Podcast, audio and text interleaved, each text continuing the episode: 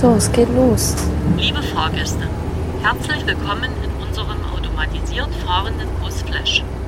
Da sich das automatisiert Hi, ich bin Joana und hier sitze ich in einem kleinen Bus. Einem kleinen Bus der Linie zweihundertsechzehn in Nordsachsen. Unser Fahrpersonal überwacht die Fahrt und übernimmt bei Bedarf die Steuerung des Fahrzeuges. Wir wünschen Ihnen eine angenehme Fahrt. Man sieht auf dem Bildschirm, der in dem Bus drin ist, was der Bus gerade sieht, was er erkennt. Und solange wie die Teile alle grün sind, bewegen wir uns im normalen Bereich. Dieser Bus heißt Flash und er ist kein normaler Bus. Der Flash fährt nämlich automatisiert. Das heißt, der Bus fährt einfach mal von alleine.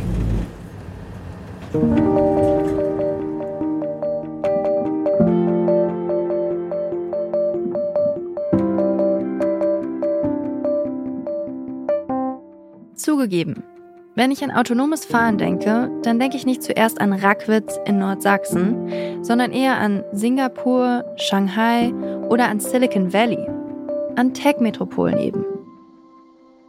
Wie kommt es, dass ausgerechnet in Rackwitz ein selbstfahrender Bus fährt?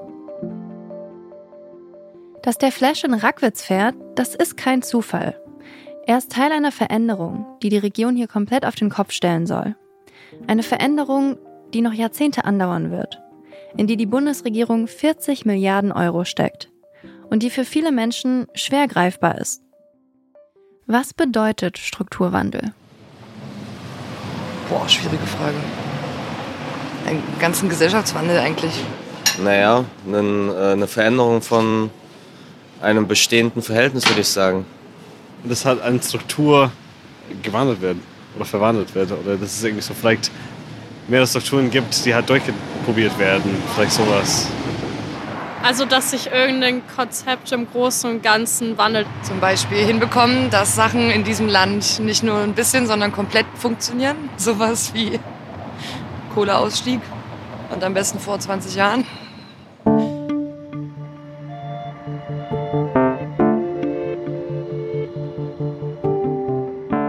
Deutschlands Kohlereviere bereiten sich auf den Ausstieg vor. Das Ruhrgebiet, das Lausitzer Revier und das Mitteldeutsche Revier stellen sich auf für das postfossile Zeitalter. Es geht darum, unter völlig veränderten Bedingungen Wohlstand für die Menschen und Sicherheit zu schaffen. Wie kann das gelingen? Und was bedeutet Strukturwandel jenseits leerer Worthülsen? In den vergangenen Monaten bin ich quer durchs Mitteldeutsche Revier gereist. Hab in Tagebaulöcher geguckt und verlassene Dörfer besucht. Und dann haben die das alles abgerissen, so nach und nach. An Gremiensitzungen teilgenommen, ein Unterwasserprojekt begleitet.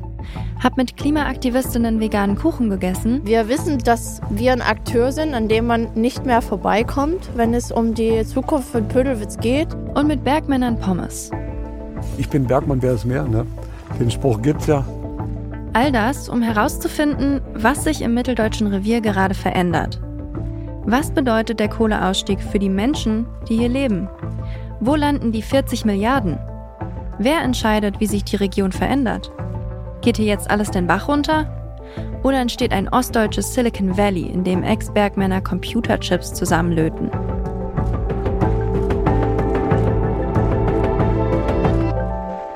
Ich bin Joana Voss und das ist Nach der Kohle.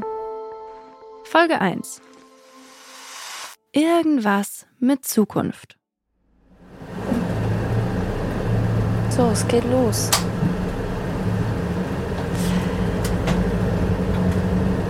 Also ich beschreibe mal, was ich gerade erlebe und sehe.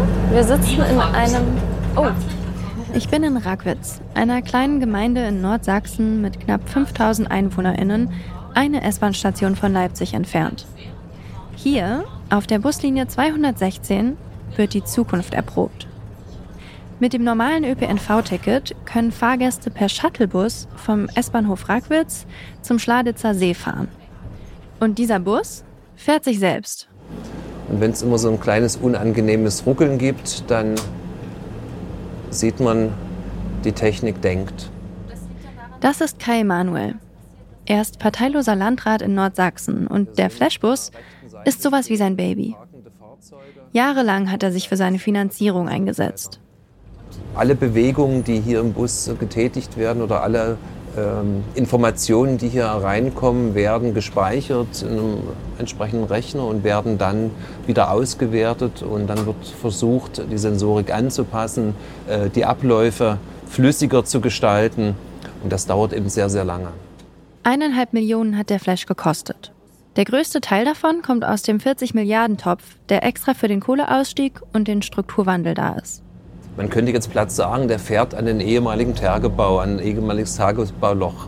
Gut, damit ist die direkte Beziehung äh, zum Kohleausstieg gegeben.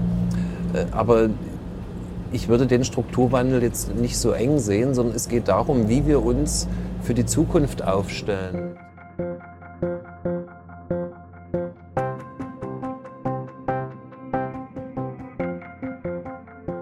Die Zukunft nach der Kohle, das ist das Thema in Rackwitz. Rackwitz liegt nämlich mitten im mitteldeutschen Braunkohlerevier. hundertfünfzig Jahre lang hat die Region hier von der Kohle gelebt.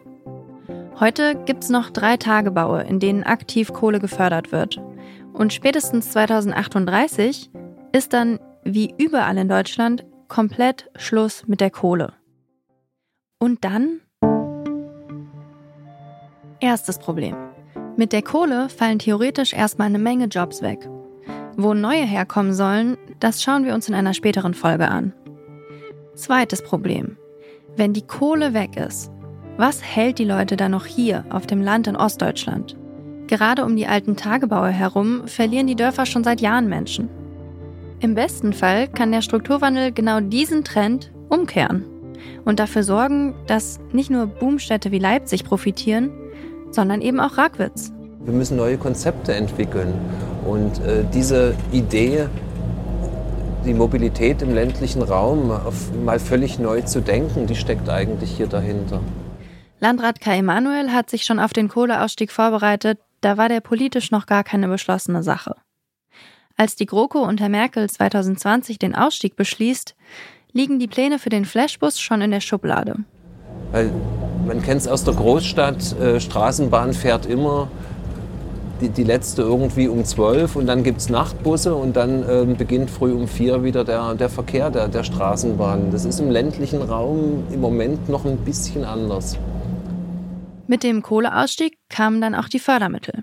Und seit Anfang zweitausenddreiundzwanzig fährt der selbstfahrende Bus als normale Linie im Regelbetrieb. Im Sommer nach einem Fahrplan, im Winter, so wie jetzt, als Rufbus. Also immer, wenn sich jemand vorher anmeldet. Mitten auf der Strecke bleibt der Bus stehen. Ein L K W kommt uns entgegen.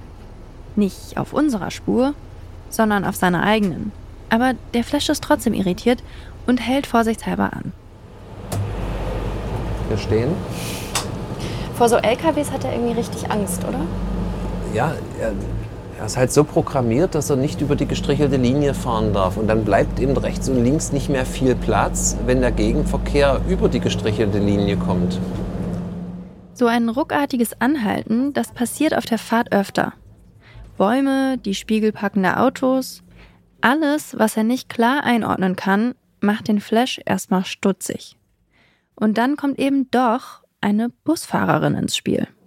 Also ist es anstrengender, wie einen normalen Bus zu fahren?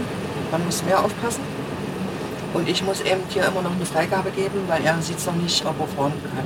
Also an Kreuzungen oder wenn wir jetzt aus der Bushaltestelle rausfahren, eben immer noch eine Freigabe geben, ah, du kannst jetzt weiterfahren und dann geht's weiter.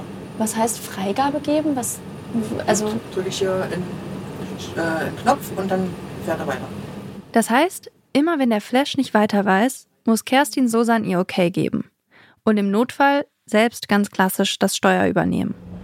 Die Fahrerin muss drin sein, das ist auch eine ausgebildete Busfahrerin, die manchmal auch auf anderen Strecken unterwegs ist. Das ist im Moment gesetzlich so vorgeschrieben, dass ein Sicherheitspersonal da ist. Sie sitzt mit den Händen unter dem, hat die Hände unter dem Lenkrad und dann, wenn es irgendwelche Probleme gibt, kann sie die Hände an den Lenkrad nehmen und fährt dann weiter. So richtig bereit für den flächendeckenden Einsatz ist der Bus noch nicht. Aber die Vision, die dahinter steckt, ist ja, dass dann diese selbstfahrenden Busse nicht nur auf dieser relativ kurzen Strecke unterwegs sind, sondern dann im ländlichen Raum die Erschließung der Ortschaften als äh, Erschließung der letzten Meile übernehmen können. Und da werden wir sicherlich noch mindestens fünf bis zehn Jahre brauchen, bis solche Busse in zehnfacher, zwanzigfacher Ausfertigung durch den Landkreis flitzen. Und dann soll es auch wirklich fahrerlos gehen. Über eine Leitstelle soll der Bus dann fernüberwacht werden. Die Zukunft in Rackwitz könnte also so aussehen. Viele selbstfahrende Busse, für die es wenig Personal braucht, weil sie alle von einer Person aus der Ferne gesteuert werden. Aber irgendwie... Da bleibt für mich trotzdem noch so ein bisschen die Frage beim Stichwort Wandel, was genau sich mit diesem Bus wirklich für die Menschen ändert. Immerhin gab es hier auch vor dem Flash schon einen Bus, der die Menschen von Rackwitz nach Neuschladitz gebracht hat. Der Bus ist dann zweimal am Tag gefahren.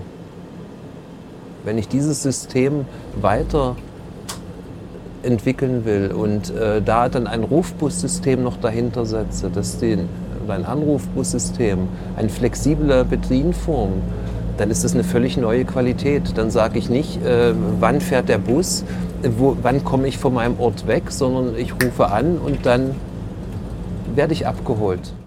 Okay, das verstehe ich.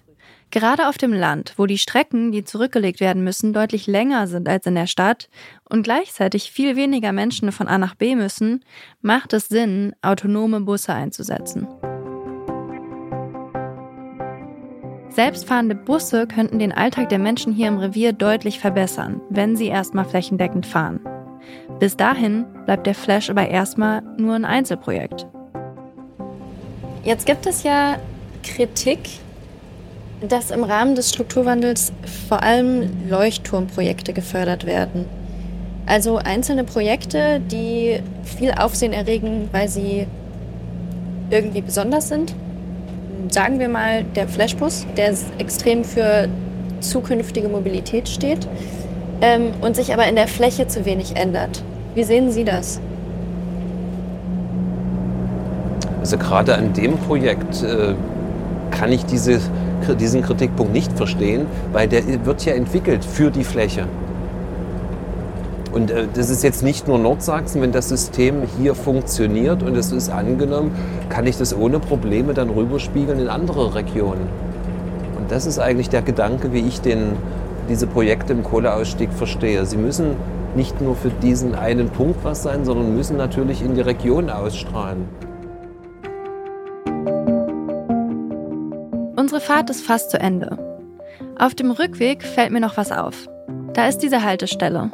Leipziger slash Hauptstraße heißt die. Und wer an dieser Haltestelle auf den Flashbus wartet, der ist noch nicht in der Zukunft angekommen. Hier gab es mal eine Sitzbank, aber die wurde irgendwie abmontiert. Der Rest der Haltestelle rostet vor sich hin und sieht wirklich ziemlich traurig aus. Hier prallt irgendwie die große Vision der Mobilität von morgen mit dem Flash auf eine doch ziemlich bescheidene Gegenwart. Jetzt muss man sagen, der Landkreis ist nicht zuständig für die Haltestellen und das Geld für den Flashbus kommt auch aus einem anderen Topf als das Geld für öffentliche Infrastruktur. Aber als Bürgerin sehe ich diesen Zuständigkeitsunterschied nicht. Ich sehe nur öffentliche Daseinsvorsorge. Und frage mich, ob der Strukturwandel hier nicht einerseits nicht schnell genug und gleichzeitig zu schnell in Gang kommt.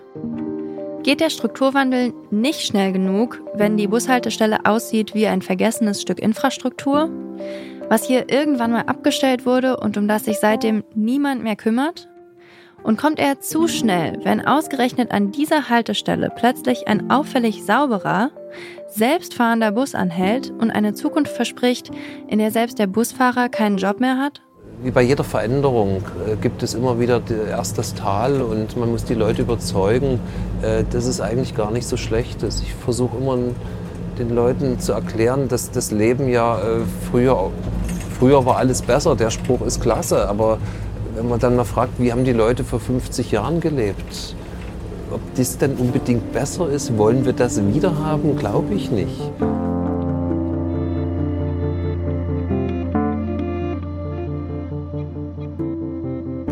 Früher war alles besser. Kai Manuel will das nicht gelten lassen. Aber was meinen die Leute, wenn sie das zu ihm sagen? Dieses Früher, das will ich mir genauer anschauen. Um zu verstehen, was der Kohleausstieg für die Menschen im Revier bedeutet, muss ich nachvollziehen, wie viel Einfluss die Kohle hier mal hatte. Man sieht teilweise noch so die Grundstücksgrenzen dann und die Mauern. Und hier siehst du jetzt gleich vorne die Bushaltestelle. In der nächsten Folge reise ich in ein Dorf, das es nicht mehr gibt. Ein Dorf, das freiwillig für die Kohle umgezogen ist. Es muss einem bewusst sein, du kannst deiner Enkeltochter nie zeigen, wo die Oma den Opa zum ersten Mal geküsst hat. Äh, du, das ist einfach weg, ne? Alles, alles weg. Das hört ihr in Folge zwei, nächsten Samstag. Nach der Kohle ist eine Produktion vom Podcast Radio Detektor F M und wird gefördert von der Sächsischen Landesanstalt für privaten Rundfunk und neue Medien. Skript und Recherche sind von mir, Joana Voss. Redaktion Stefan Ziegert und Charlotte Thielmann. Musik Tim Schmutzler. Sounddesign Stanley Baldauf. Besonderer Dank an Sonja Garan. Wenn ihr keine Episode verpassen wollt, dann könnt ihr nach der Kohle über das Glockensymbol abonnieren.